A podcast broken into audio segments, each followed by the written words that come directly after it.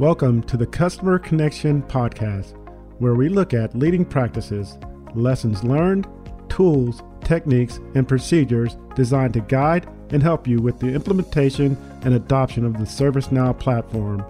Led by customer experience expert and director of customer workflows, Jerry Campbell, co hosted by portfolio managers, Gareth Millwood and Nick Derbawka. We're building customer connections. Thanks for joining us at the Customer Connection, where we help you get your ServiceNow projects going in the right direction fast. I am Jerry Campbell, Director of Customer Workflows. And I'm Product Manager Nick Derbawka. And joining us today is the Chairman and CEO of 3C Logic, Dennis Seynhaeve. So, Dennis, like I said, is the Chairman and CEO of ServiceNow Innovation Partner 3C Logic. He's also a man of many entrepreneurial pursuits having 30 plus years experience as an angel investor. Over that time, he's invested in 75 early stage startups while also maintaining an incredible array of hobbies such as cooking, traveling, and working on various charitable initiatives. So, Dennis, welcome to the show. Thank you, Nick. Happy to be here. Yeah, Dennis, welcome to the show. And you and I go back a ways as I started my ServiceNow journey. It's been a three or four years now, maybe five. But uh, before we get started here, Dennis, we got a couple of rules of engagement.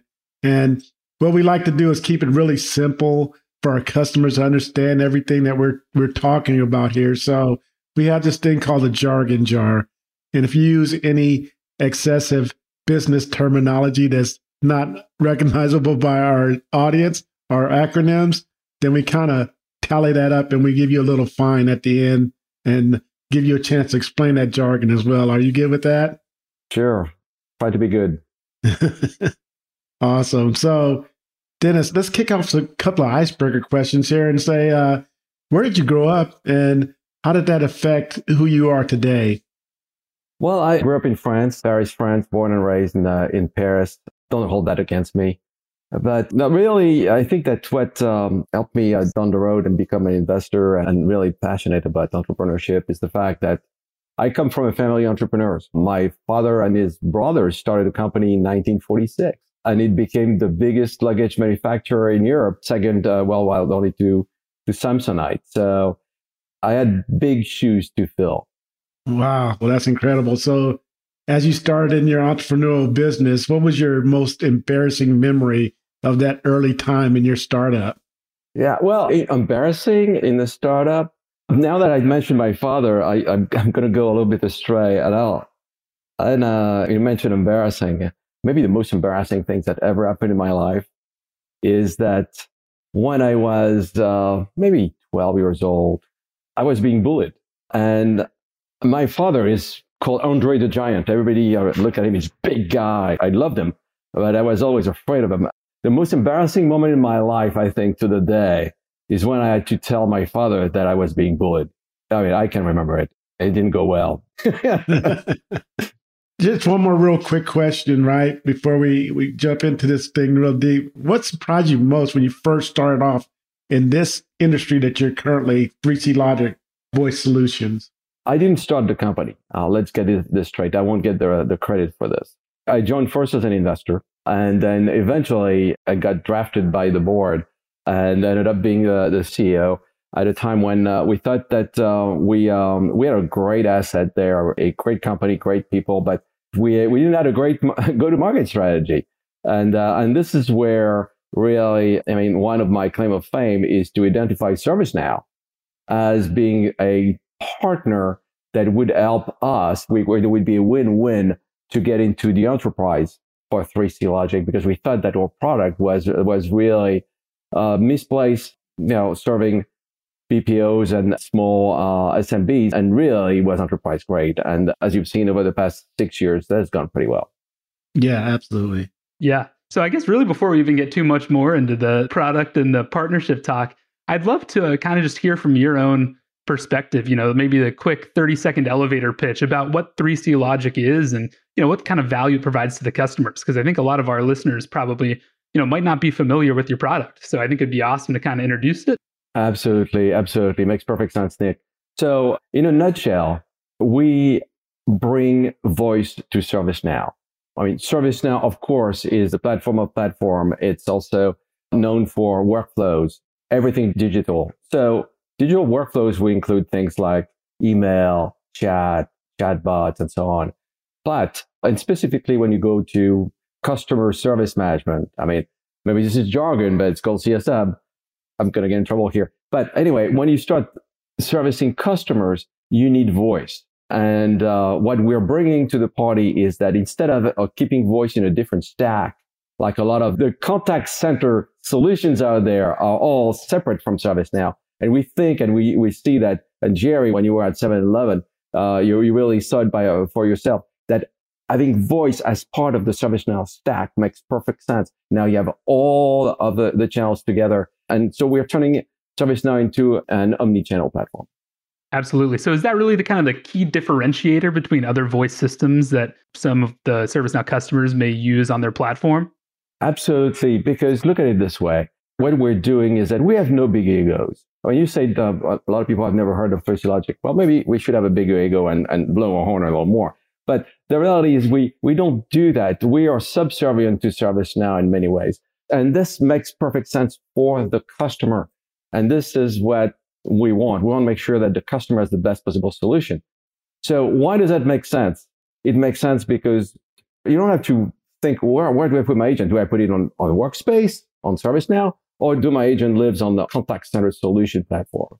Same thing for IVR, uh, which is your telephony tree.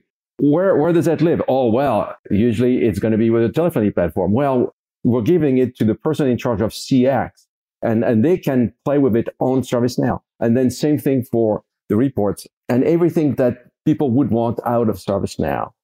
So that's the big differentiator. We are not the center of the universe. We make no pretense of being so. ServiceNow is the center of the universe. So that's good. Dennis, you talk about ServiceNow being the center of the universe for 3C Logic and keeping your those agents in ServiceNow. So how does that partnership between ServiceNow and 3C Logic uh, really ease across the board for not only the agent, but and dealing with the customers, but also the company as a whole, like 7-Eleven. How does that ease their first of all the implementation and then product release? As you know, ServiceNow cycles through different releases. Absolutely. So first of all, releases. Uh, we get certified on every ServiceNow release before it comes out. Nobody else does that. That for the customer really put them at ease that they, they won't have a problem when they try to upgrade over time. The other thing when it comes to the implementation is that we tell the customer, and you can feel that relief when we tell them that we do 95% of the implementation work. This is not a toolbox like maybe uh, trying to use AWS Connect. This is an out of the box solution. We can customize. We are really good. We understand ServiceNow really well. So we're really good at calling the right tables and doing all those things in the background. But at the end of the day, you go live with a finished product as the customer has very little to do to get us there. We are experts at what we do and we're trying to make it painless. Yeah, that's really good. You're making it painless. And and so digging a little bit deeper into that, right? Why is that so important to the customer, ServiceNow customer? Who likes pain, frankly? Uh, I, I know I don't. Right. so really, there are other things to do. Uh, ServiceNow is already a very complex platform with, with a lot to offer. And a lot of people that are actually using it, sometimes most of them do not realize how much they can do with it to start with. So we, we help them. So we do a very comprehensive discovery of what they have today. And then uh, we are trying to use your expertise to tell them, hey, now that you understand the value of voice within ServiceNow, here is what you should do. And here is why it's important. And here's what you're going to get out of it. For example, now, uh, if you, we're posting the recordings of a call on ServiceNow. Well, I mean, okay, that's great. Well, now, if you transcribe the recording, if you start analyzing the, those transcription, you can do so much inside of ServiceNow. ServiceNow is a system of action, right? So we're bringing new information within the platform and we're telling the customer, now that you have that information, what do you want to do with it? and what would work for your business model. That's where you get a lot of excitement. Yeah. I have one follow up question. When you talked about those transcripts, right? And now I know from my experience with you guys that you're partnered with Observe AI, right? Can you yes. tell what our listeners, what Observe AI brings to the game with that partnership with 3C Logic? Well, it's an option. You don't have to do it. We also partner with others, and we, uh, you know, we can use uh, Google Dialogflow in the background to do a, a lot of uh, with uh, Voice AI. But we have a great partnership with Observe, and Observe essentially they have is a great UI when it comes to sentiment analysis. And what is sentiment analysis? It's just you take those those transcription, you put them in in Observe's engine. What you get uh, out of it is a very detailed view of what happened during a given dialogue with a customer. And what's interesting is that we do it for 100% of the calls. So as a user, as a customer, you don't have to pick and choose and, and just analyze maybe 2% or 5% and the way people would do it until then. You have 100% of the call. So now we can really look at, okay, what are the words in there that we want to flag? somebody wants to sue you, well, you might want to flag that if, if it's an HR situation and escalate this very quickly. We had a situation very recently, which actually is uh, with your former employer, Jerry, where there was a recall on some peanuts and they wanted to know how many people called us and complained about those peanuts. Well, you put peanuts in there as a keywords and voila, it's awesome. That does sound awesome part of kind of what I'm uh, more curious about. So, you know, obviously talking about Jerry's former employer, one, but what's kind of the most interesting or unique use case you've heard of of a customer of yours using your software? Because, you know, again, it sounds like there's some pretty cool things going on in the 3C Logic world. Okay. Very simple example comes to mind.